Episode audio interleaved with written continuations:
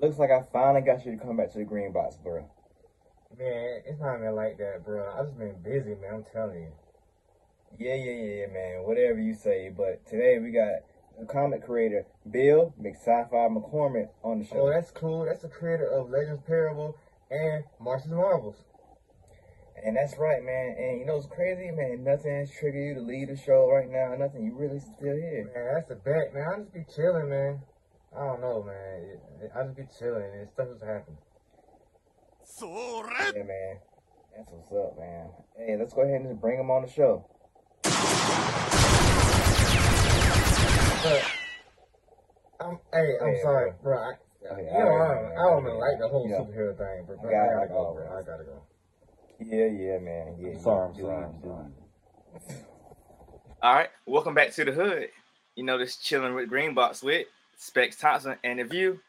And once again, you know, the View's not here, but the court and the bill, he got a real reason to to uh, leave this time. Like he said, he, he heard gunshots on his last interview, so you know the View had to go check that out. So this time, you're the reason why he's not he's not in the show. But uh, thanks for coming on anyway, man. Oh, my pleasure. My pleasure. This sounds like a lot of fun. Yeah, it, it is, man. I try to be different than other podcasts and shows. You know, um, I, I kind of felt like some shows, you know, people just get on there and blab an hour, two hours about their, their Kickstarter or whatever, or it, it'd be a ten people on a on a stream, and you know, nothing ever gets accomplished. So I decided to make this, you know, more uh, casual. You know, hence Mhm. um, the term "chilling the green box." You know, I'm not sure uh, wherever you're from. You had the little electrical boxes in front of your house that y'all y'all, y'all hang out on. Uh, well, I they, we had them. We, we were not allowed to hang out on them. Our parents would kill us. Oh Um, well, I guess we had more lenient or uh, non-observant parents, but typically, you know, uh, we just sit on there, you know, talk, chill. You know, funny thing about it, now I'm thinking about it, most of the time there was a, there was a bus stop, so that's probably Mhm. why we was you know be on there because we had stand there in the morning time waiting for the school bus to come. So I guess it's it, like later on, you know, on, on the weekends, whatever, we just go in the same spot. So maybe that's Yeah, the reason. it makes sense to me. Good habits and all that. Yeah, build them. All Up. right. Well, introduce yourself to the people for a little bit, then we'll go on to the uh the questions. Okay, dokie. Um, my name's Bill McSci-Fi McCormick. Uh, the name McSci-Fi came from an Amazon screw up where they lost all my books. Um, that's a very funny story. We'll do it some other day. But uh, anyway, I'm Bill McCormick. I'm a science fiction writer based in Chicago. I write uh, novels. I write graphic novels. I write comic books. Uh, I'm in a bunch of anthologies, and, and today I think we're talking about comics and just all, all the cool stuff we've got going on there. And um, other than that, it's not much to say. Uh, I write stuff, people buy it, and I have a roof over my head, so I'm good to go. Cool, cool, cool. Sounds good to me, man. Um, in this show, you know, I got four different segments. You know, I do. Mhm. So uh, people can learn more about you. Um, Getting to know you, getting to know all about can, you. we can these questions. You know, I'm pretty pretty good at these questions. So, uh, um, first segment is called breaking it down. Uh, since your parents didn't allow you to chill in the green box, Mhm. typically what we would do, you would uh chill in the green box with your friends and whatnot, and break things down, ideas, concepts, you know, whatever y'all going through. Mhm. But on this segment, I'm going to break your brain down a little bit so people get a better feel who you are. Okay. All right. So my Yeah. first my first question for you, I got uh what is a favorite what is your favorite thing about your team? And that could be any kind of team, you know, you're involved in. Like Uh, you mean my a team that I belong to, or a team that I cheer for? you're like your favorite team, sports team, or Oh. your team of creators, or your work team, whoever, you know. Okay. Well, all right. Well, I'll go with team of creators. Um, uh, Brian Biggerland Daniel is the uh, owner of Hadithi Sambamba Comics, and uh, he and I crossed paths in 2016, and it has just been an incredibly productive relationship. In fact, I mean, we started out as two guys who barely knew each other at a coffee house, to him ending up standing up at my wedding and being my Wow. best man. That's So I mean, you know, that's that's a relationship that's worked. Um, he's one of the reasons, and this is kind of a running joke. He's one of the reasons that nobody knows I'm white because uh, he's black and the whole company Hadithi Sambamba, for Christ's sake, it's, it's an African name, means parallel stories. Um, you know, so it's like we've got all this stuff going on, and then there's me waving in the background. No, no, I wrote this, I wrote this, but uh, it's what Brian and I have a, a, tremendous relationship. We've got a bunch of new stuff coming out this year. Uh, we're getting back into doing conventions this year. Uh, it's just an absolute joy to work with, an absolute pleasure to know, and um, makes my life better. I try and make his life better, and we try not to stress each other out over the small shit. And uh, we got stuff done. He's a great guy to work with. So yeah, that's that's my team. I'll cheer that. Cool, cool, cool. All right, next question. Uh, who has been your most interesting, uh, confusing, and or annoying neighbor? Oh, that one's easy. That one's easy. I used to live. I live on. I used to live in Fullerton and Pulaski in Chicago, which means nothing to you, but if you live in Chicago, it means everything. Um, but I used to live there, and I had a guy who lived next door to me, and he was one of those Section Eight people who had medicine, and you know he needed he needed to be off the streets, and that was cool. But um, he had this thing for playing Mighty Mouse music at like six o'clock in the morning. Here I come to save the day. Six o'clock every freaking morning for like a year. And then somebody, I don't know, somebody somewhere turned him on to hair metal. So then it was all poison and uh, all that stuff, you know, just like uh, poison, Guns and Roses, uh, Warrant, and all that stuff, just over and over. And then he went back to Mighty Mouse. And I was kind of grateful he went back to Mighty Mouse after a while. Not really a hair metal guy, but you know. I had a, yeah. I had a similar situation. I used to live in this trailer park, and um, my, my neighbor used to beef with each other. So some reason I never understood why.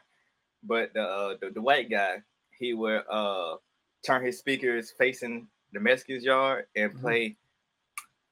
Mm-hmm. I don't know, it was a soundtrack or what it was, but it's like 80s music. But I, I assume it was a soundtrack for Rocky. I don't know which one, but I mm-hmm. assume mm-hmm. it was that. Then the Mexicans would play their, you know, authentic Mexican music and they'll blast it at each other like like like two DJs, you know, battling each other type thing. I'm like, what's going on? And it's funny, the white guy is like same songs every order. So that's why I think it was a soundtrack. we had a when we first moved in here on the south side of Chicago, we had a neighbor across the street, a Mexican guy, and he would play uh, Tejano music and Durango music on this 500 watt system that he had parked on his porch. So I mean, you could hear it for a mile. And then um, I was looking at it because he had it wired up through a couple of what they like uh, foghorn speakers that they have on um, tugboats and stuff like that. Mm-hmm. They weren't regular speakers; they were these things. And I'm like, that's not going to last. And sure enough, one night he had it going really cranking loud, and I was just about to go out and yell at him, and all of a sudden I heard boom, and the whole thing went up in flames. I'm like, ah, never mind. God works in mysterious ways, huh? Yeah. all right. My next question. You like this one? You like this one? Uh, I've liked them all so far. Uh, if you were a ki- kitchen utensil, which one would you be and why? Ooh, uh, if I were a kitchen, if you were a tree, um, if I were a kitchen utensil, uh, hmm, I, I think I would like to be a spatula. You like to flip stuff? yeah, I like to flip stuff.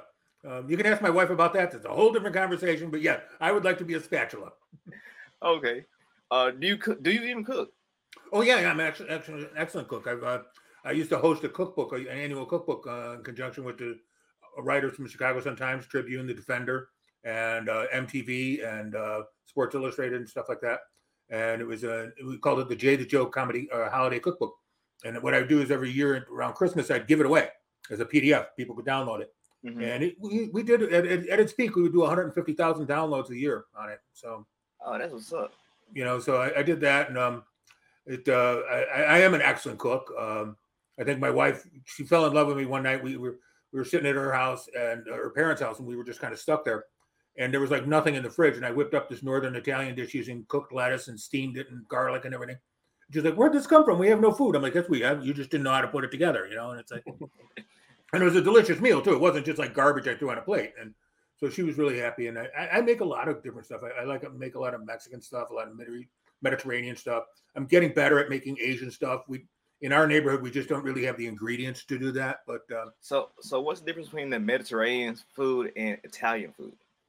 Uh, Mediterranean food tends to be more grain oriented, a uh, little less oils, um, almost no pastas. Uh, you have uh, it's a little more vegetable oriented. Um, uh, the meats, uh, where in, the, in, in Italian food you tend to get the sausages and the meats and stuff like that. In Mediterranean, you tend to get goat, lamb, uh, other things like that. So it's it's different variety of stuff, you know. Oh, so Italian food is like more stuff that you'll find more inland. Yeah, Okay. And especially northern Italian, it's almost German food when you get up north. It's not quite as creamy, but you, know, when you get up to Naples, Naples and stuff like that, it's you, you don't like southern Italian. It's called the red sauce Italian food. You know, so you got spaghetti and pot, spaghetti and meatballs and stuff like that. Then as you go mm-hmm. more north, it becomes more Germanic, more Teutonic. So Okay. you know, it's drifting away from the ocean, so they don't have as much ocean food. No, it's not like that. Uh, right, makes sense to me.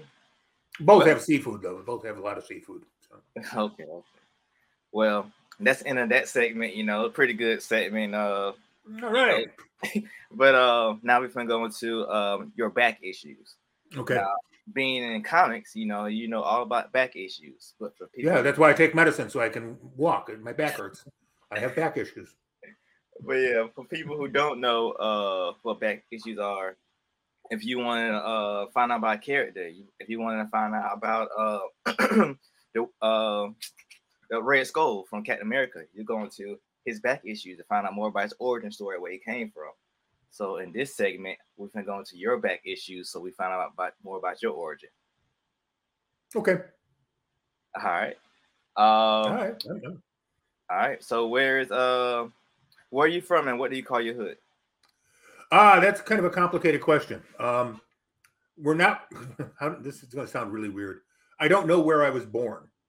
Wow. So, uh, so my hood is. I don't know. Uh, I grew up.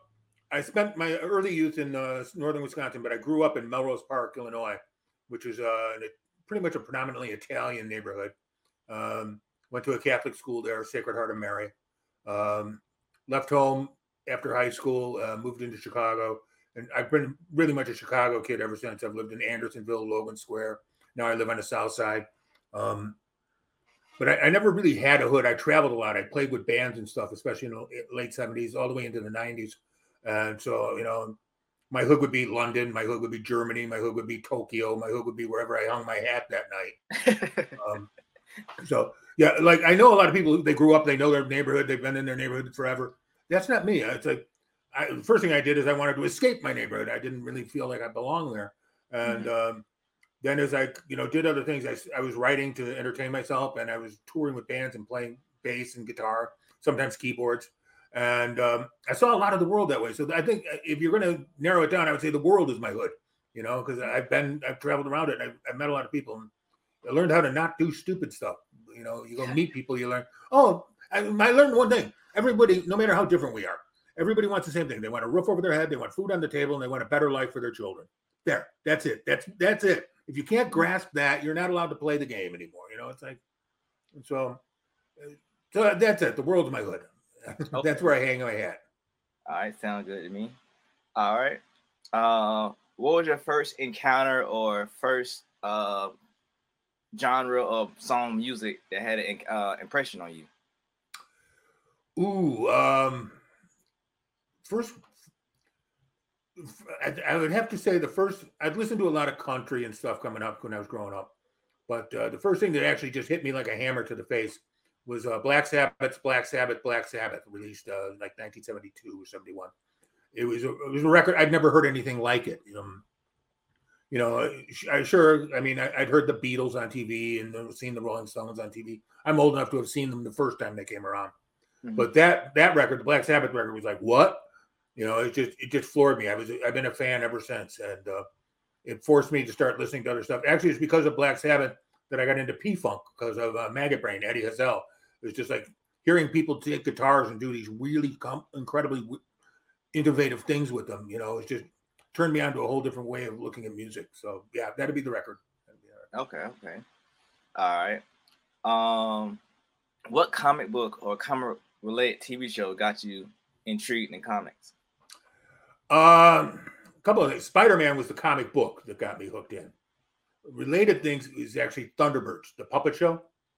Never heard of that Uh, one. Oh yeah, it- you got it. Thunderbirds are go.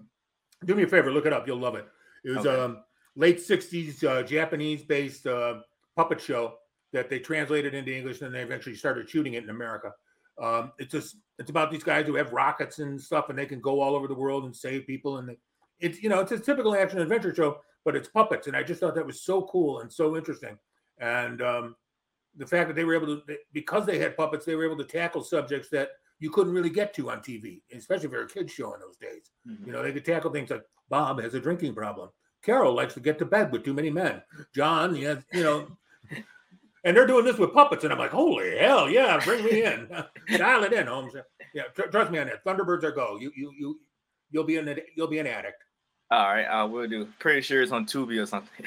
Oh yeah, it's all over the place. You can get it on YouTube for Christ's sake at this point. yeah. all right, all right. So, with that being said, when did you find out that you're a nerd? Uh, when I got married, my, my third wife, my third wife. Um, I mean, up until then, I mean, I hung out with biker gangs. I've been shot. I've been stabbed. I toured the world with rock bands. I thought I was pretty cool. And then we were talking one night. And she's like, "Man, you're the biggest nerd I ever met." And I'm like, "Huh?" So I'm a nerd. Yeah, I mean, talking to different creators, um, some would tell me like, "Oh yeah, when I was five years old, I was in kindergarten, know, I found I was a nerd." Then some tell me like stuff like you did, like you found out earlier in life. But like, I'm trying to put a pin on it because, ironically, maybe because how I present myself off the creators that come to me for my in, for interviews, they're also something to do with music and uh, comics. The majority of them, that's what it's being like you. Uh, So maybe that's a trend where I'm talking to people when we got the same type of thing going on. But with me, uh, I I grew up, you know, uh, everybody, you know, with Pokemon, Yu-Gi-Oh cards, Beyblade, stuff like that, until about like middle school, you know. Then after that, um, you know, I went into girls, you know, music, all kind of stuff like that. So a lot of people my age, they like um and well, I like anime now, like hence the shirt, you know, but um they know about Nar- Naruto. I didn't watch Naruto at all. I mean, I watched like the first season or two, maybe like that, but like Mhm. 400 episodes, no, I didn't watch that. Um, because I was doing other things, so I missed that gap. So it, it tends to be like uh, it's called uh, a nerd gap. Mhm. So I think I was I had a nerd gap. So I guess my ad, my adolescence, my teenage years in college uh, as well. I didn't care, you know, I didn't do nerd stuff. So I guess I, I feel like I grew out of that stuff. So when I start like actually like be domesticated with you know with, with females and stuff, living in the house with them, then they'll say like, uh, you kind of nerdy. What you do nerdy stuff, especially my fiance now, since I make comic books and and all kind of stuff. But like, I never thought I was that guy, but amongst my friends, I was always with more technical person. Mhm. Um, hence I DJ, so I knew about computer stuff. I knew how to hook this stuff up. I did music videos, so I know how to use the program stuff. So I guess I showed that I was, in, I won't say intelligent, but I was, I guess, like geeky and know how to do the stuff. But I mean, I never Mhm. could, you know. I can do everything else. And this guy is I can go, you know, do whatever, but I never see myself that way. So I, I And think I- it's pretty fun. I think that you and I are the same in that regard. It's like I, because I, I learned how to DJ. I worked in clubs and um, and I worked on music videos, worked in the music business, and did a lot of stuff. And it's like, and it wasn't, and I didn't realize how big my gap was. You called it the nerd gap, and I think that's a great explanation. Because when I was young, and when I was even in high school and college, and through the years, I always, I always ventured over to the nerdy stuff, but I was doing other stuff as well. So I, I just thought the nerdy stuff was kind of an addition to my life. But when we moved down the south side here at the South Side Chicago, Chicago Public Library by me, um, there were a bunch of kids there, and they had trouble with English. They were having trouble with history, and they're having trouble with stuff, and they couldn't afford they couldn't afford to hire a mentor. So unfortunately for these kids, I'm actually good in those subjects. So I started talking to them about them and starting to help them with their homework, and I got their grades up. So yay point there. But as I was helping them, they started filling me in on like Pokemon and all that's way after my time. You know, you're much, you're younger than me. Um, so they started filling me in on Pokemon and Yu-Gi-Oh and Naruto and all that stuff. And it turned out um, one of the big things down down here in Southside Chicago, my whole building is black, and the big thing to do is for the kids to learn Japanese so they don't have to get the subtitles or the voiceover uh, versions of the stuff. And I'm like, okay, that's nerd level alpha to learn a you know learn a whole new language. And one young lady, she got so good at it that she ended up with a UN scholarship. And last I saw her, she was on a on a train headed to New York to uh, to have a UN scholarship to be a language interpreter because she spoke. Uh, she was born in Haitian, so she spoke French, she spoke English, and now she spoke Japanese. That makes her a wanted commodity. Oh, so, yeah. you know, Oh, yeah. all because she wanted to watch TV. You know, got a whole career out of being a nerd. So Yeah. you know, being a nerd has its advantages. You know, it, it, it has some really cool things. But yeah, in my case, really wasn't until my wife started talking to me about what I like and what I, you know, what I'm into, and like I could memorize. I've memorized all every Star Trek episode ever done, and yeah, I'm a nerd. All right. Uh, yeah. So that was the end of that segment. So now we can go on to my next one. Um, this one's a two-parter uh, segment. Uh, since you're into music, you're more familiar with this one, but it's called the hotkeys. So uh, DJs, you know, they got certain buttons and certain thing marks, so they turntables where they can uh, uh play a certain part of the song, a certain song, you know, to get the uh, the party going or whatever at a certain a certain time. As well in comics, um, they have um uh hotkeys. It's certain like uh treasure issues, you know, collectors want to get, you know. Um, like first appearances, first time writers get on a project or artists or uh I guess a moment in time in comics, you know, they want to collect, you know, and get uh slabbed or whatever. Or just frames. So in uh this segment, it's gonna be talking points that you know we discussed earlier that you want people to know more about you and you know and and ho- hold in regard to you. Yeah, so we're gonna dive into that. So you ready? I'm ready. All right. Uh well, I'm gonna ask some questions. Uh what kind of how many what kind of band you, was you in? Oh God. Um, I, I started out playing in punk bands, and um, then I moved over to funk bands because was only one letter. That was really different. Um, I've done some uh, avant-garde chamber music where it's uh, kind of 12 4 12 7 timing in uh, asian chord patterns. Um, no one's ever going to buy it but we had a great time doing it. Um, i've done some goth uh, done some metal. Um, i did a lot uh, in the early 2000s i worked on a lot of edm projects dance music projects. Um, I, I'm- I'm a co-writer on the Esma Kutovic uh, program uh, song album in uh, Serbia uh, that she just released. Um, uh, I did a lot of music, oddly enough, in the Latin music community, um, Nuevos Musica Latinos, um, and I actually produced the uh, Lefty Perez uh, music video, So- Solceros Unidos, uh, which became a hit in Miami and Puerto Rico, and uh, led them to have a whole new career down there. So. Uh, I've I've done anything with music really. If it had if if, if there were instruments to be played, uh, by the way, you're, you've been muted.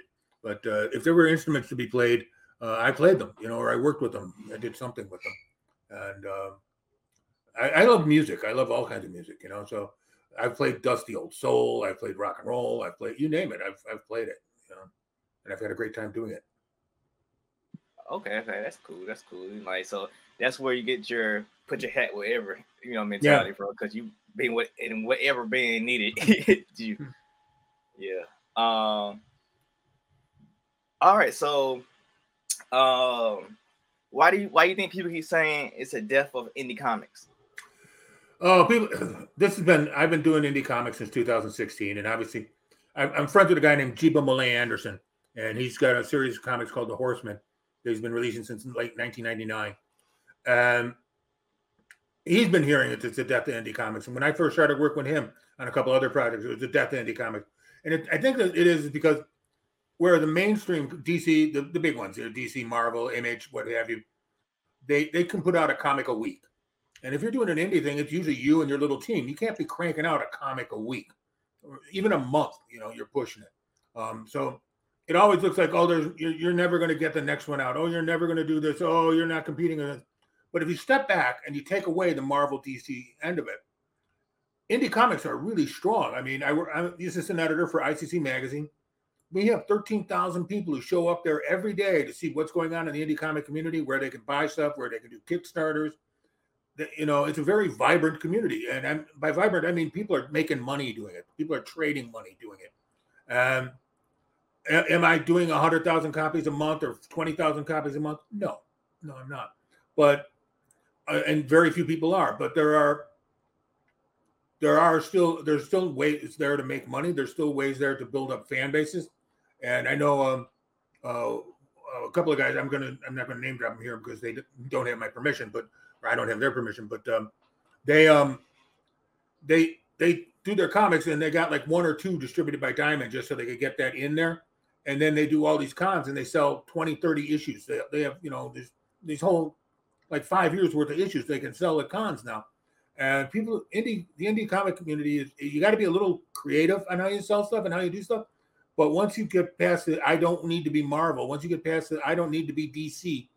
There's a whole world out there that's really exciting. And I get tired of people like, oh, that's so dead or that's so, you know, so yesterday. It's like, shut up. I'm doing well here. Yeah. Um, yeah, by you saying uh, it's a whole, you know, people are scared or uh, people scared or whatever, or don't know how to, you Mm-hmm. know, sell. Um, I see a trend on uh on Kickstarter. You know, people uh just want to sell on Kickstarter. You think people are are are scared of uh well first two part question I'll break it down. You think okay people who do Kickstarter right they depend solely on Kickstarter. You think they are scared that the like comedies like Boom and Dark Horse are going to Kickstarter now and doing these million dollar funds and think it's going to take away from their money? Yeah, I think uh, Kickstarters. You know, I've I've I've had I've done successful Kickstarters and I've done failed Kickstarters, and Kickstarter is not a reliable way to make your living. Um, you know, I mean, with very very few exceptions, um, it's just not consistent. And I, I think the problem is is that I see people like you said, they're every issue they're doing a Kickstarter for, so their whole fan base has to come in with cash up front, which that's great, you know, for to make you feel more secure but then it, there's no incentive for you like with my, our comic book legends parallel for example we've got it in stores in michigan we've got it in stores in arizona uh, we've got it in store we've got it in stores around the country and we, we, we ship it now to london and germany and um, we make we do well with it because we're, we're not reliant on kickstarter. We don't have to just keep shipping to you know we're not just fulfilling backers. Um, and i see that some of the numbers people talk about on kickstarter and I, it's, they're disingenuous because they, they never really count in how much it costs to print, print the darn thing. They're not really counting in shipping. They're not really. They're like, we made five dollars. No, you didn't. You made about a you made about seventy five cents when you get done with it. So you know, and that's fine. But you got to start being honest with yourself because if you because I see these people and they believe they made five dollars. It's like my ex wife. She came home. She goes, I saved ten dollars at the grocery store. No, you didn't. You spent one hundred and forty. You just you could have spent 150, but you spent 140. Well, I'm out 140 dollars. I don't have ten dollars. I'm down down 140. And you know, people don't look at it realistically like that. And um, there are some that do. And I, have noticed a couple of people um, that uh, did Kickstarters before have kind of weaned away from it and started going more towards I got to sell these things. I'm going to go to conventions. I'm going to do different things. For one, your return on investment is actually a lot better because you don't have to pay a Kickstarter fee. You don't have to pay a lot of other things. Second of all, you tend to know what your expenses are walking in the door, so there is no there's no uh, mystery of how much you're going to have to come up with. And um, third, I think for me especially, I don't like other people being in my business. And Kickstarter, that's very public. Here's all your money. Here's how much money you got. You know, and people they look at that and they go, "Wow, you made all this money." No, I didn't because I've got all these expenses. But nobody gets that, you know. So we'll probably do a couple more Kickstarters on different projects I'm doing, just because people expect it. But I'm not. I, it's not like I'm not a fan. I just wish there was different ways for people to do this. I think crowdfunding is a last resort, not a. It should be a last resort, not a first. You know. Yeah, I think. Uh, like the same thing that I said earlier. I think it's the people, the people I'm around, because who I am, we got the same mentality. So with Mhm. you saying that about Kickstarter, I believe it's, it's the same. I feel the same way. I feel like I'm I'm begging people, you know, on through Kickstarters the uh the funding. At the same time, you know, uh, I I want to get away from it. Uh, but I think I might do a couple more. But uh, like when I first did, I did first did Indiegogo. Okay, it made sense, you know. No matter Mhm. what, like if I make a hundred dollars, I get a hundred dollars. If I make a thousand, I get a thousand. It's not like oh, I was one out of short, so I didn't get no money, so I went to Right. Indiegogo. Uh, it was mostly friends and family, you know, straight up, and you know, I lost a lot of sales because they had to make an account and do all that stuff. but like I knew who I was working with, so I was like, yeah, just hand me the cash money or cash at me, PayPal me, or whatever. It's Mhm. easier. Where I just add it to it. Who cares? Uh, so the second time around, I was like, let me do Kickstarter. You know, uh, Kickstarter failed because the same people who did Indiegogo, they didn't come over to Kickstarter because Kickstarter is, is more in your business that you gotta verify the email and do all that Mhm. stuff. So people didn't do it. Yeah, we. And, No, um. I revamped how I did it. So it's like how I came on your show and stuff like that. Mhm. Yeah, do to, to Kickstarter. And the next one succeeded, but it was a, almost hundred percent different people. Now these people are comic book creators themselves, or people who buy stuff on Kickstarter. Mhm. So then I seen like the, the difference of like this is a net. It just you just keep flying around. I I don't understand, but it's a um it's a difference. So like even now, uh I think I started 2019. So like what five years? I don't know. I don't know bad math. You know, four years in. Um my people are still who buy my my book are not people who typically go to Kickstarter or Indiegogo stuff Right. like that. So like it's hard for me to wing them in, you know, at, um to the Kickstarters. So I can do a pre-sale on my page, be like, oh, come get issue five on my page, and they'll go straight to my website and buy it no problem or pre-sale. I mean uh pre-order. Mhm. If I do Kickstarter, they'd be like, uh, I don't know, seems like a scam, you know, they they do that whole thing. But yeah. Oh God, do I know that? And, and until recently, I had a merchandise page on my on my website, and the only reason I stopped it is because right now, between shipping and uh, cost of raw paper, I'm making. I actually lost money on graphic novels because uh, I'm sending out a hundred page graphic novel for twenty bucks. It cost me seventeen to print it, and another seven to sell it, mail it to you. Okay, that's 24. 24 is more than 20. You know, so, and there's, there's only so much I can charge people. I can't start charging them 30, 40 bucks for this. You know, it's just not worth it. So Yeah. I just kind of stopped that for right now. Um, I'm entering into a new deal with a new printer. Uh, it'll be done this summer, and we're going to get those prices back down, and then I'm going to open up the merchandise page again, because that that for me, um, you can't really see it, but over here I've got shelves filled with comic books and novels and stuff like that that I sell to people directly, and I'll even autograph it, throw in a bookmark. I'm you know I'm not a jerk. I try and be nice about it, and that to me has been my best way. Conventions have been conventions have been my best way. This has been my second best way.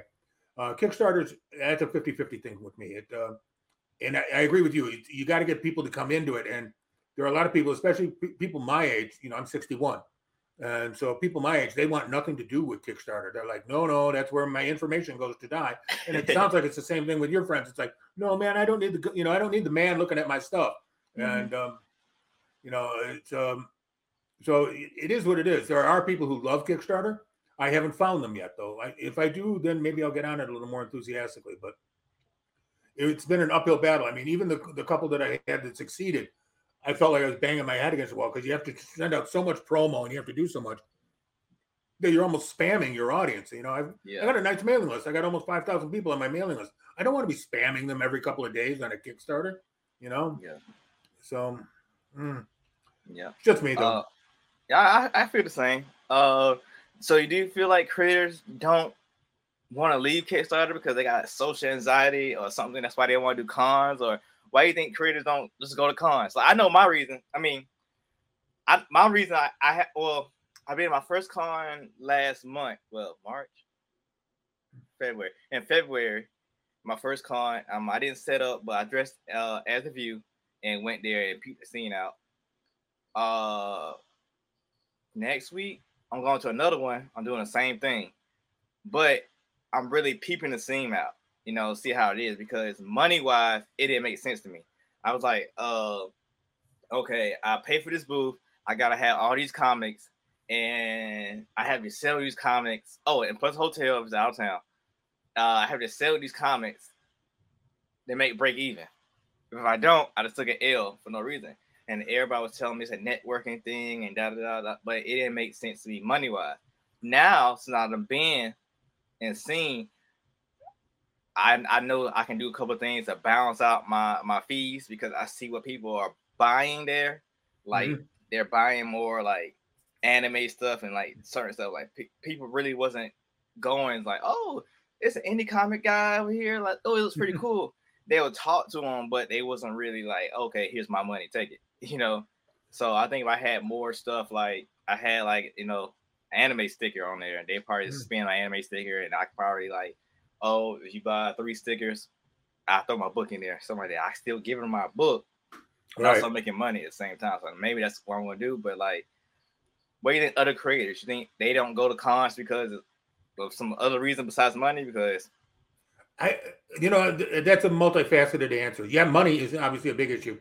Um, you really have to learn how to budget. Uh, my basic rule of thumb is for every dollar I'm spending at the con, I have to be able to make five dollars back, and that way, that's my cushion. So if I make three dollars back, at least I know I've made all my money, and I still have money to go home and eat on.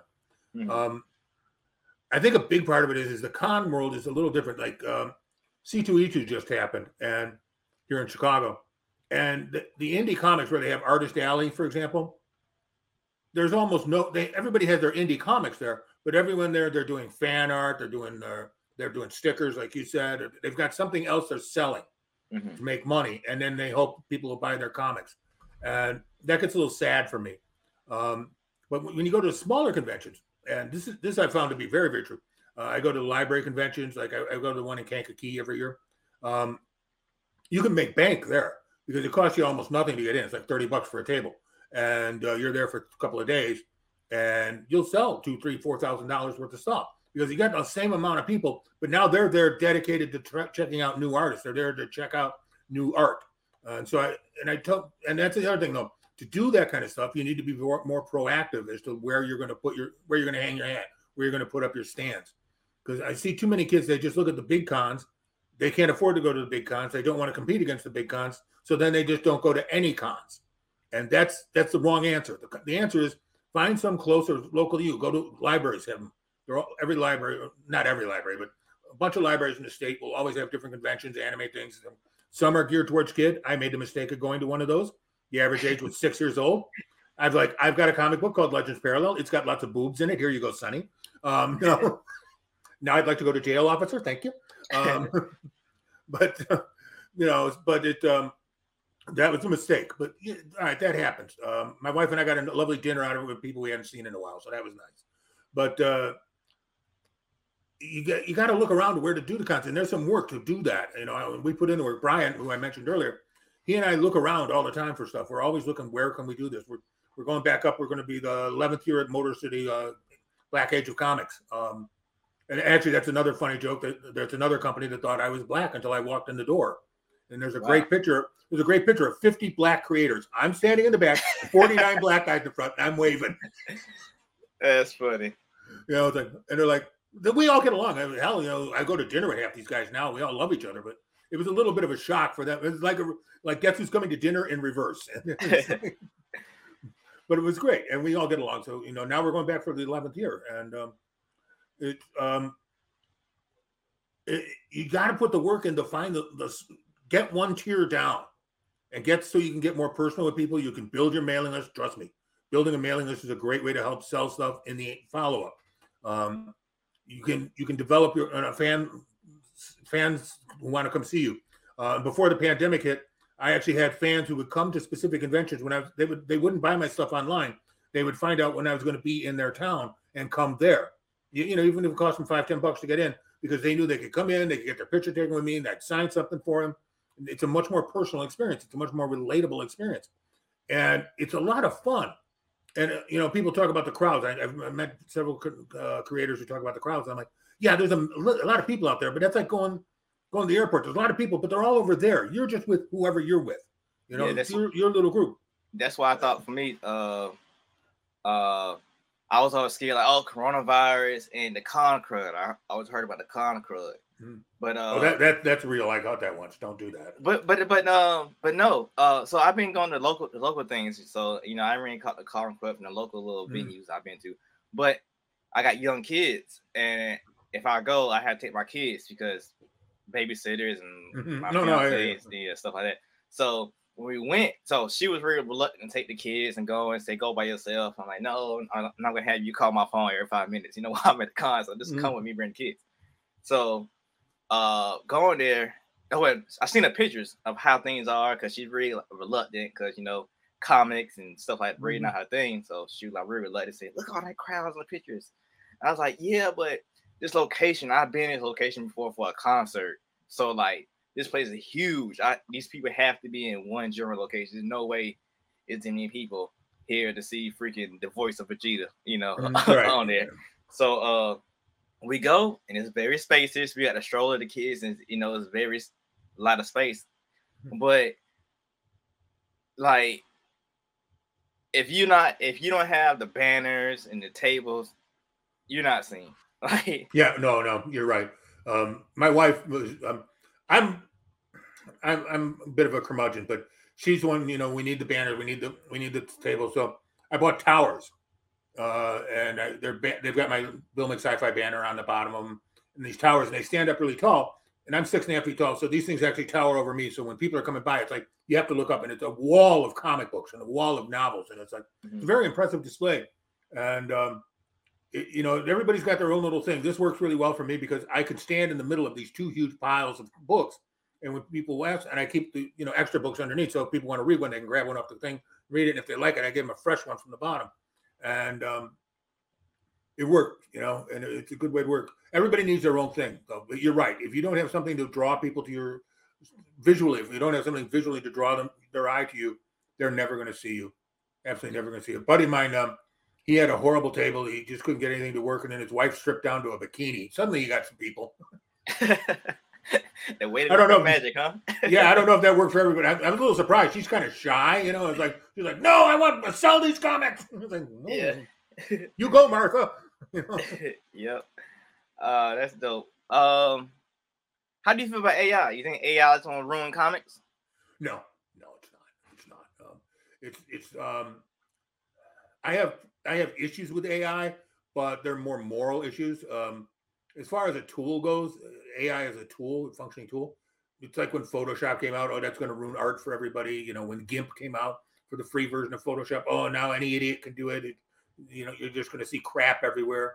Um, you still need you still need skills to use it. You still need uh, abilities to use it, and um, it's it's another tool in the toolbox. Um, I think the problem people have with AI is these people are going up there and they're like, uh, "I need to see Jenna Ortega in a bikini," and you get a picture of Jenna Ortega in a bikini, and they act like they've done something. And it's like my, my concern with AI now, as, as it is right now, is that it can only draw art. It can only create art from existing art. So you're not really creating anything. You're just taking other people's art and blending it into something new, which you know it's kind of like mixing, I guess, but it's still not creating anything new. Um, but if it can give you something to work with, and you know, using Photoshop or using your manual skills or using whatever that you can in, embellish that or inclu- include that into something a larger project, then I'm interested. Um, right now, AI is not ready to. It's nowhere near ready to take over a comic or try and do a comic book.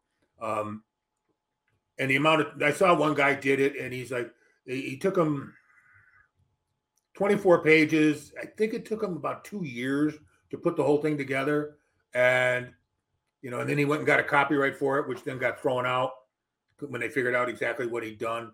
Um, because you're using other people's stuff to create this, you know, it's it, um, so you can't copyright. You can't copyright. I can't take my Specks Thompson stuff, throw it on my wall, and go, "Look, Bill McCormick did this." No, I didn't. You know, I don't care whose name I write on the bottom. It's still Specks Thompson stuff, and that's where AI is at right now. It's it's it's a tool. It's like a reference tool. It's like if you use body models or if you use sculptor models or you use 3D rendering models.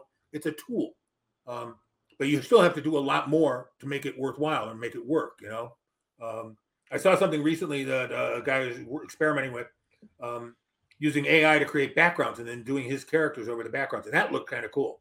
That was something interesting. And I, would like to see how he goes with that because there's no way to copyright a landscape from Utah. That's just Utah, you know? Um, so I'm looking to, I'm looking forward to seeing what he's doing and whether or not it's a limitation to him or if it's something that's going to open up new possibilities for him.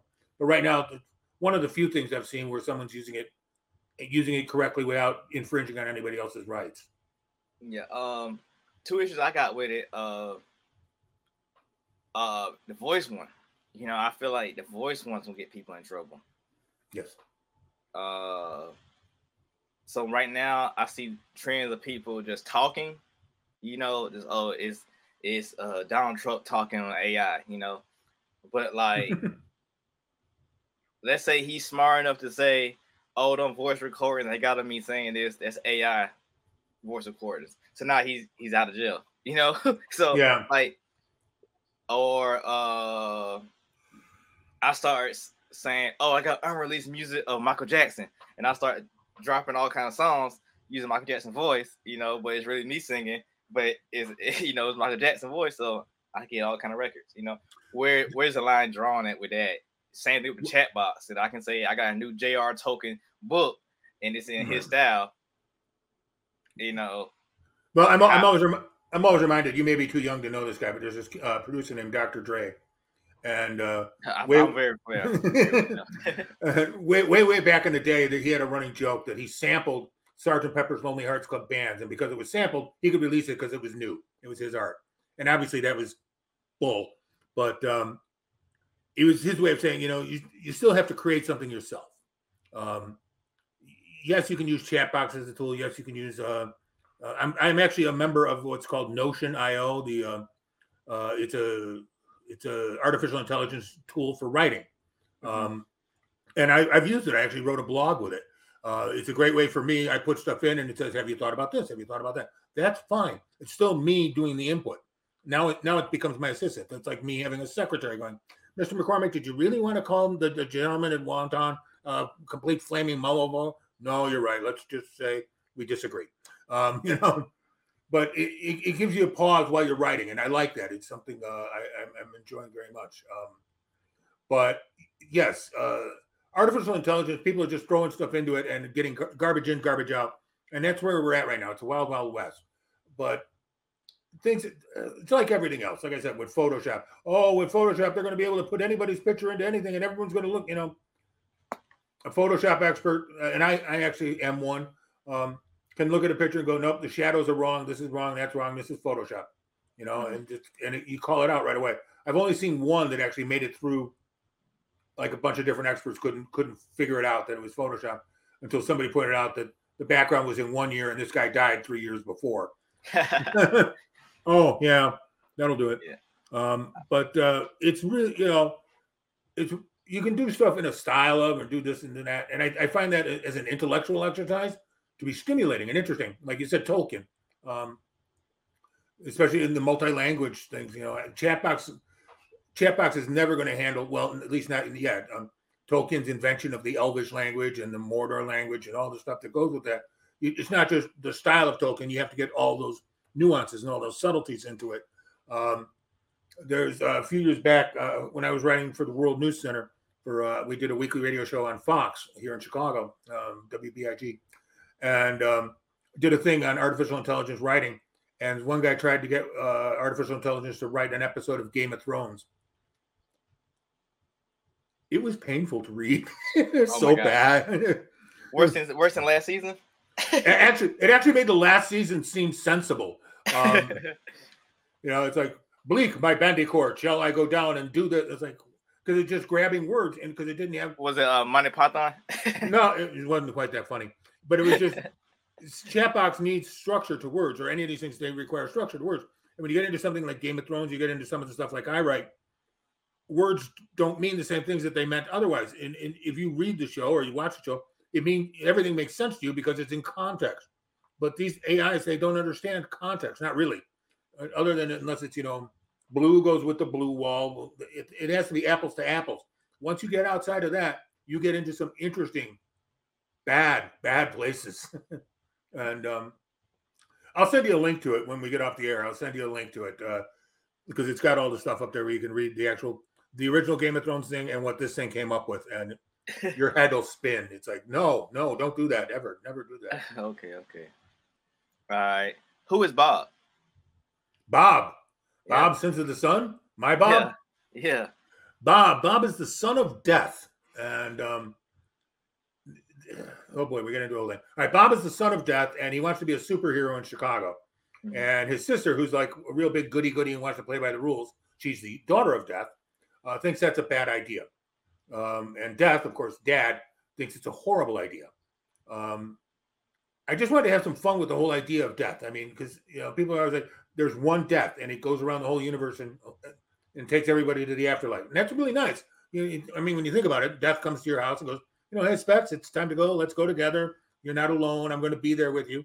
That's kind of cool. You're not you're not being left alone. There's there's that one last helping hand to get you to where you need to go. That is cool. But um, obviously, th- there's no way to. That's like Santa Claus. How does he get everywhere all the time, all at once? Um, which, by the way, everywhere all the time, all, everywhere all at once. That movie was great. I like that.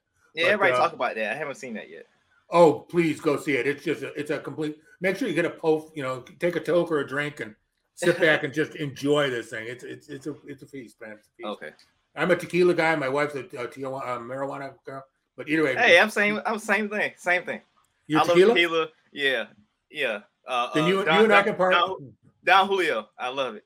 I, I'm uh, more of a Jose Cuervo Silver, but Okay, yeah, yeah. Okay, I, do- I do. All of it, but you know, yeah, I fell in love with Don Julio. I- and I can't blame you. I like it. I just happen to prefer this. But um, anyway, it's a great movie. But my, my point is, Bob is this character. It's kind of this weird supernatural thing. Um, I actually have a version of the Pater Noster, which is the Latin version of the uh, Our Father prayer uh, that ends issue one. Uh, that's coming out this summer. Um, it's a very unusual book, and it was a lot of fun to write because I wanted to say Death can't handle all this stuff, so so how does Death get the people he or the helpers he needs? And in this case, he finds women who have a death fetish, and he gets them pregnant, and then they have his kids, and he uses the kids to grow and grow and become death in their neighborhoods, and they they get back they get bonuses out of it. They get a really long life, you know. Uh, but yeah, so Bob is the son of Death, lives in Chicago. Uh, it's it's an interesting book. It's it's an interesting. it my sound wife like it, it sounds like it. my wife read the script. She looked at me for a long time, and now she loves it. But there was there was that moment, like, boy, what's wrong with you? That's funny. That's funny. All right. So, what is uh a Legends Parable? Marvel. Legends Parallel. Legends Parallel. Parallel. Yeah, Uh, my handwriting. My handwriting's terrible. That Legends Parallel. This is the granddaddy that started them all. This is the book Brian and I uh, worked on together. We started working on it in uh, December of 2015, and we were actually being hired by another guy to put it together.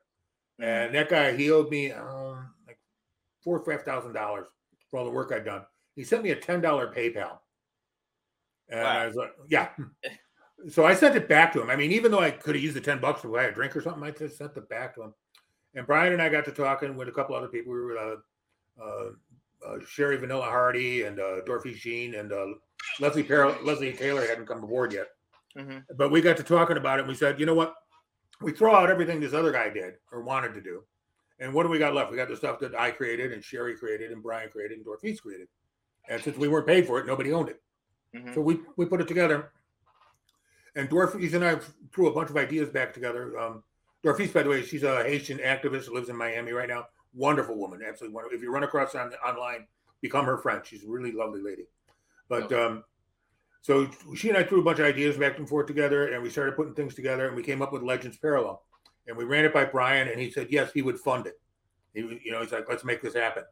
And um, one thing led to another, and the first time it came out in uh, June of 2016, and we've done some primping for it on the internet. You know, like, hey, it's coming out, this, that, and the other thing. And we were a little surprised how much people liked it. We because it's a little more mature than your traditional comic book. Um, uh, we, joke that you know it's it's it's got boobs, um, but it's also got a lot of violence, and it's got but it's got a lot of political stuff in it. And um, we start you start reading reviews, and people got it. That was the thing that we were worried about. No one would get it. They would take a look at a boob and go, "Oh, boobs!" You know, can't have that in America, and uh, especially because we've got lesbian boobs, so whatever. Um, but in fact, that's that's one of my favorite things. Uh, about a year after it came out, uh, we were getting ready to work on issue two, and this girl at the library, uh, she's 17, and she looked at me and she goes, "I read your comic," and I went, "Oh, okay." And she goes, "I love it. It's got lesbian boobs, just like mine." I said, "Okay, now I learned something about you." You know, thank you for sharing. Um, but yeah, it's it's resonated. It's really got a it's got a nice little cult following. Pandemic screwed us up because we ended up we had ordered a bunch of copies to start selling in uh, 2020 at convention, so we had closets full of this stuff, and um, of course we couldn't take it anywhere. So we had to kind of stop and take a year and a half to sell all this stuff, almost two years to you know finally get everything sold. And now we're back on our feet and we're coming back to do more. But it, uh, it's comic. It's, I got got a great review in uh, England on uh, Sci-Fi Comic Nexus. Zach Weber gave it like five out of five stars. You know, because of the politics and because of the way it goes. He's like, yeah, it's got boobs and stuff, but it goes, it's got some harsh things. There's a, a whole issue dedicated to a, a, universe. It's a multiverse thing, mm-hmm. and so in one of the multiverses, uh, Africa never got colonized. Instead, Africa colonized the world. So white people are living in the ghettos, and white people are they call them the honks. They want to get rid of them. You know, they don't want them in their time, and it's brutal. It's very difficult to read. But I wanted it to be difficult to read because I wanted people to face racism honestly. You know, I want them to look at it honestly. And the only way to do that sometimes is hit people in the head with a hammer. But by the same token, I wanted to give the other people a reason to be afraid. You know, what they, they, it takes one little thing, you make it into a big thing, but you only got one little thing. And so it, it's a difficult read for some people, and, and it was it was meant to be a difficult read, and it was meant to be a little more challenging, and it's worked out that way, and people really get it. And uh, when we started selling them up at Motor City Black Age of Comics, I was afraid these guys were going to laugh me out of the room but they love it. You know, we sell T-shirts and stuff like that. Um, but people got it, and I, I, think that's the highest compliment you get is that people get what you're trying to get. They get your point. Um, yeah. You know, and um, we actually uh, there's a, a, teacher down at Southern Illinois University because we actually used um, real math to come up with the multiverse. It wasn't just like, hey, imagine this. No, we, there's a we used a, a guy's guy's actual uh, calculations to how a multiverse would work, and um, included them in issue one of the comic because we're fun that way.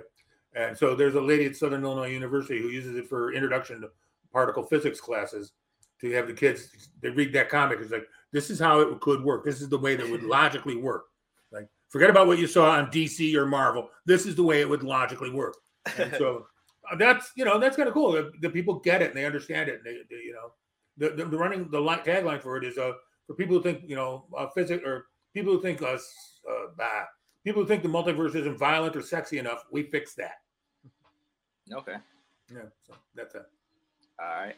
So, what's one of Marcy's marvels? Ooh, Marcy's marvels. That's actually that's kind of that's a project near and dear to my heart. Um, a girl named Mar- Marcy Gerald. Uh, she passed away a couple of years ago. Um, she's a teenager. Um, she was bullied, uh, sexually harassed. Um, she'd been through a whole bunch of stuff and she finally took her own life. She couldn't take it anymore, mm-hmm. and I, that's a depressing way to start a show here. I'm sorry about that, but her mom, her mom decided to. Uh, she, she wanted something. Uh, she wanted something in memory of her daughter, a positive memory, and so mm-hmm. I wrote Marcy's Marvels, and it's what it is. It's about Marcy, and she helps keep kids away from other abusers, keeps them away from bullies, keeps them away from uh, any harm that would come to a kid her age, you know, teenage girl her age. Um, we get a little dark with it. We, we make sure we mark it T for teen so little kids don't read it. Um, it has been incredibly well received. In fact, I was on, I was on um, I was on one of those chat rooms where you go to as a as a film creator, and I was on one of those chat rooms talking to somebody, and somebody said, "Oh, you're the guy who did Marcy's Marvels." And I'm like, "Yeah." And said, she goes, "I love it. My daughter loves it. And we're going back and forth about it, and blah blah blah." And she's like, "I can't wait to get enough of them so I can, you know, take it to my boss." And I said, "What do you do?" She goes, "Well, I'm one of the networks. I'm one of the acquisition directors for Netflix." Like, oh, hi, how are you? My name is, don't mind me, I'm just going to be a puddle of glue over here. But um, it's a, it's a really, it's a wonderful book. Issue number two is coming out real soon. Uh, we found this guy in uh, the Philippines, Echo uh, Parafian, to do the art, and he's just been a joy to work with. He, he's one of those guys. He sends you the pencils. You talk about. He's there with you every step of the way, so it makes it easy to work with. Um, but it's it's a book we're trying to make we want kids to feel better about themselves we want kids to understand you can talk to someone there's a place to go um, i don't want it to all be top down solutions i don't want it to all be bottom up there there are ways to deal with things and yeah it's a superhero comic but it's um it's super like like legends parallel it's a superhero comic with a message and it's a superhero comic to try and help people in this case trying to help kids look out for themselves to, you know don't fall for the traps don't fall for the the gruff. Don't don't let other people put you down. And I'm really proud of it, and I'm glad it's gotten such a good response. Um, sold a ton. Uh, Elizabeth Gerald, uh, Gerald, uh, she's the Marcy's mom. She put all this together, and she's the one who's uh, made sure people have it. She makes sure there's copies available at different places. It's a solid seller. It, it's really, it's a real pleasure and it's an honor to be involved with something like this. I'm sticking it out. Just did the second issue, and looking forward to doing many more. It looks really good, man. Artwork looks really good. I'm just glancing through it right here, and it's like uh panel work really great. You know, you, it really looks cinematic. So like, I can probably see you, it really uh, really is getting picked up. Uh, I got a similar concept, you know, that you know I'm thinking about doing. Uh, I don't know what you call it a superhero type book, but kind of same thing. Like, uh, you familiar with Luke, the Luke Cage show? Oh yeah. So it's kind of mixed between the Luke Luke Cage show and Equalizer. Uh, Interesting. Okay, I wouldn't put those two together. I like that. Yeah. So, uh, uh, Wait, wait, wait. wait. Old, old school equalizer, old school equalizer, or the new uh, Queen Latifah equalizer? What's old school? It's an old white guy who wears a trench coat and beats the crap out of people. I guess same thing, but Okay. uh, but uh, a tattoo artist, you know, she works in tattoo artist instead of being a barbershop like Luke Cage, and I guess she would have powers or supernatural stuff. I don't know if it's gonna be powers or supernatural.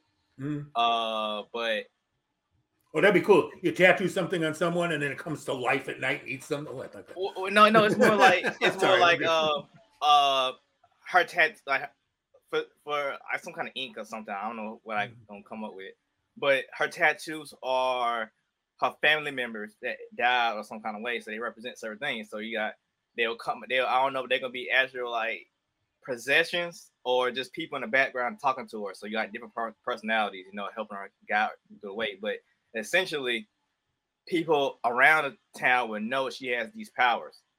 So they'd be like, hey, you know, uh, so and so has been getting beaten up by her husband lately. Then she's haven't came to work. Can you go over there and check on her? Something like that, you know. I like that. uh, she like, all right, she go over there, you know, she would handle the situation.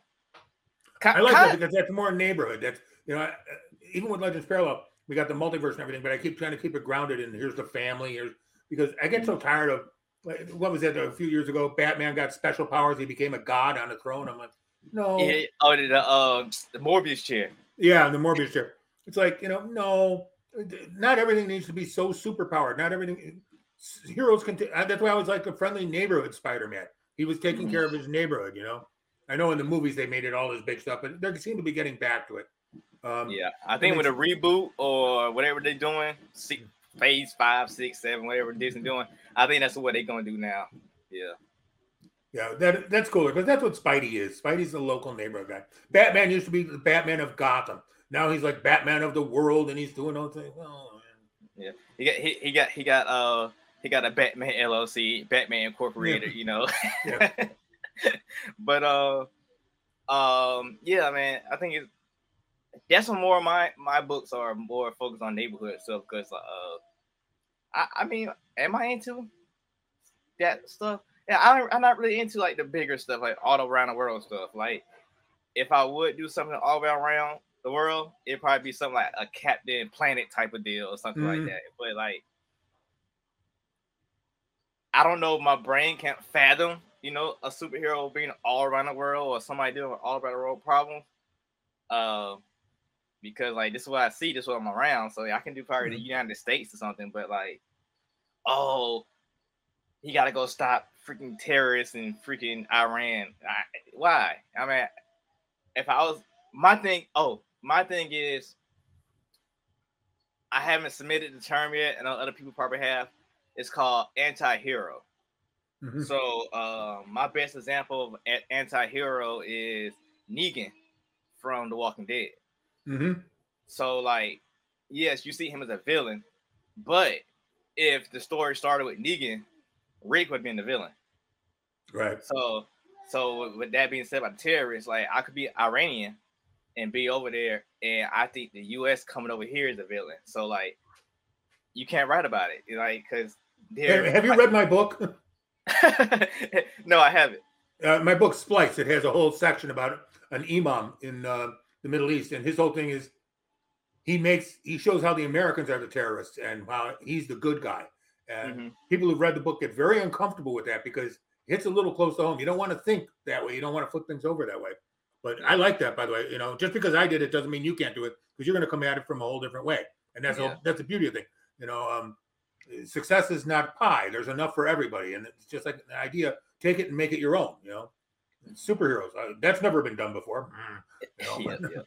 Yeah, I made a post. I made a post about that recently. People uh jumped on jumped all down my neck about it. I was like, because really, I'm making. I want to make a Captain America type character, so I wanted to know who else had made one. You know, um, I was like, so people made uh Spider Man, Superman, Batman type of archetypes in their books.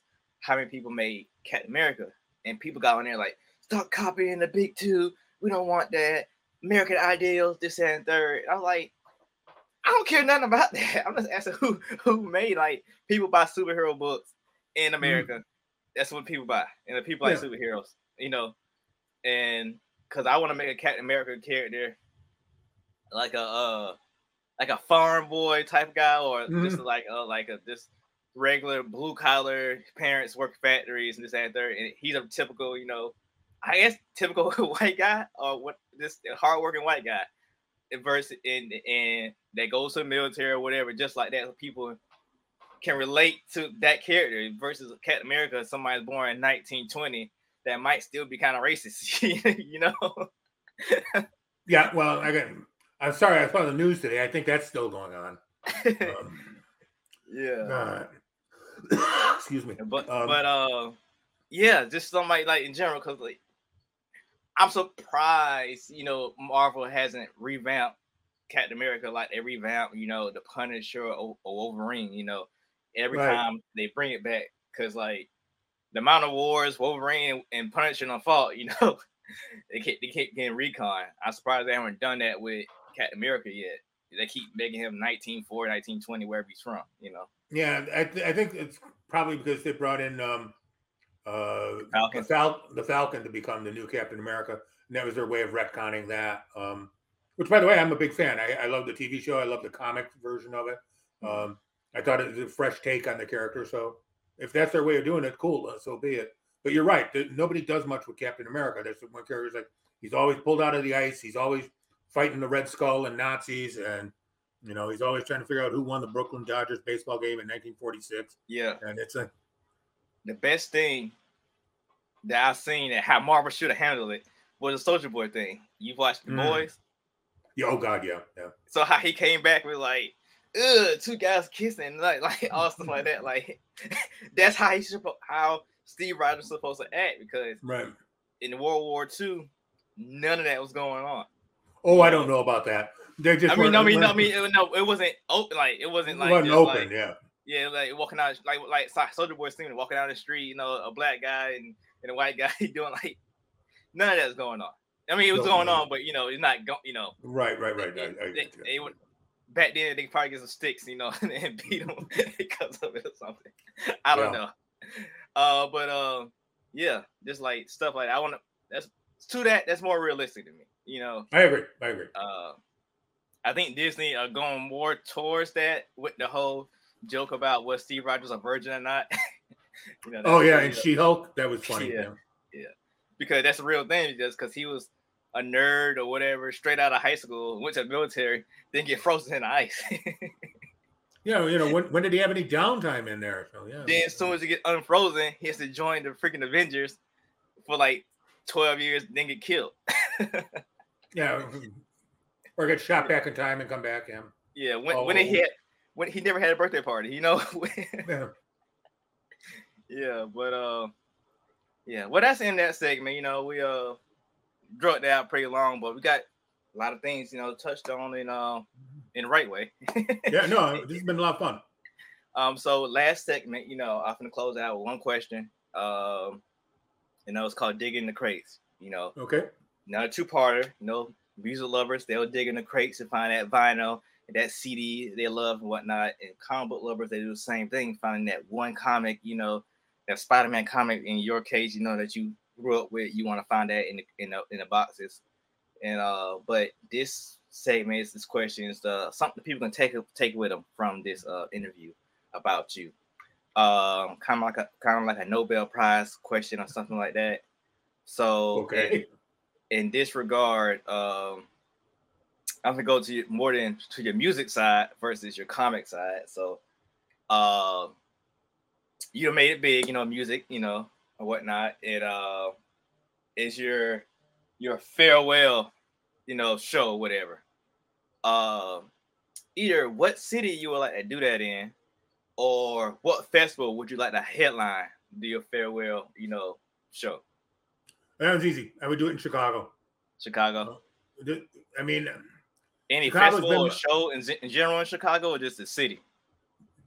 just the city, just to, to do a show here in the city. Um, the city has been my home. It's been my, you know, it's it's been uh, it's been my mom. It's been my dad. It's been my family. Um, if I was going to go out, I would go out here. You know, um, it, this would be. I, it'd be silly for me to do it anyplace else. Anyplace else, I'm it's a money grab. If I do it here, I'd probably do it here and do it for free. Just open the doors, come on in. Um, that probably isn't rational to do if you if I'm as big and successful as you say, but I would still do something like that um, because I would just want it to be fun. I would just want it to be you know for the people, by the people, kind of thing. Um, uh, yeah, I, I do love this city, and uh, I love all you know they have stuff. I love the diversity here, and uh, so yeah, it, it would be something I would give if I was going to do that. I would give back and make sure it was something for here. All right, that's cool, man. That's cool, man. But uh, hey, that's all I got for you, man. It was a great show.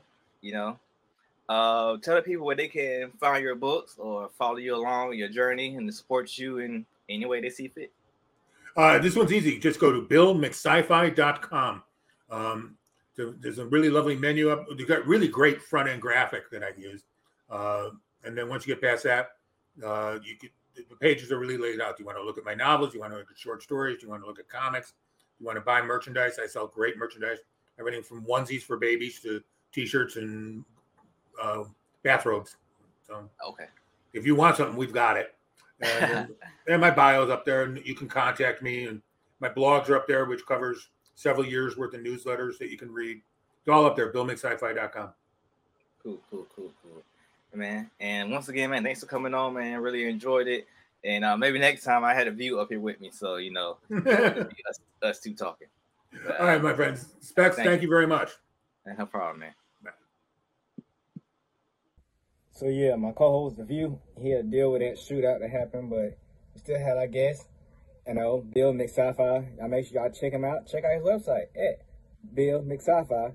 Check out all his works, you know, good dude, and his podcast is a great podcast as well. And you want to check out my co-host books, you know, whenever he shows up, go to legacytheview.com and you can check out him and all his adventures through social media at Legacy the View. And if you want to follow me, you can follow me at Specks706. And you want to be on the the show, just contact us at chill in the green box at gmail.com and on social media. And I'm out.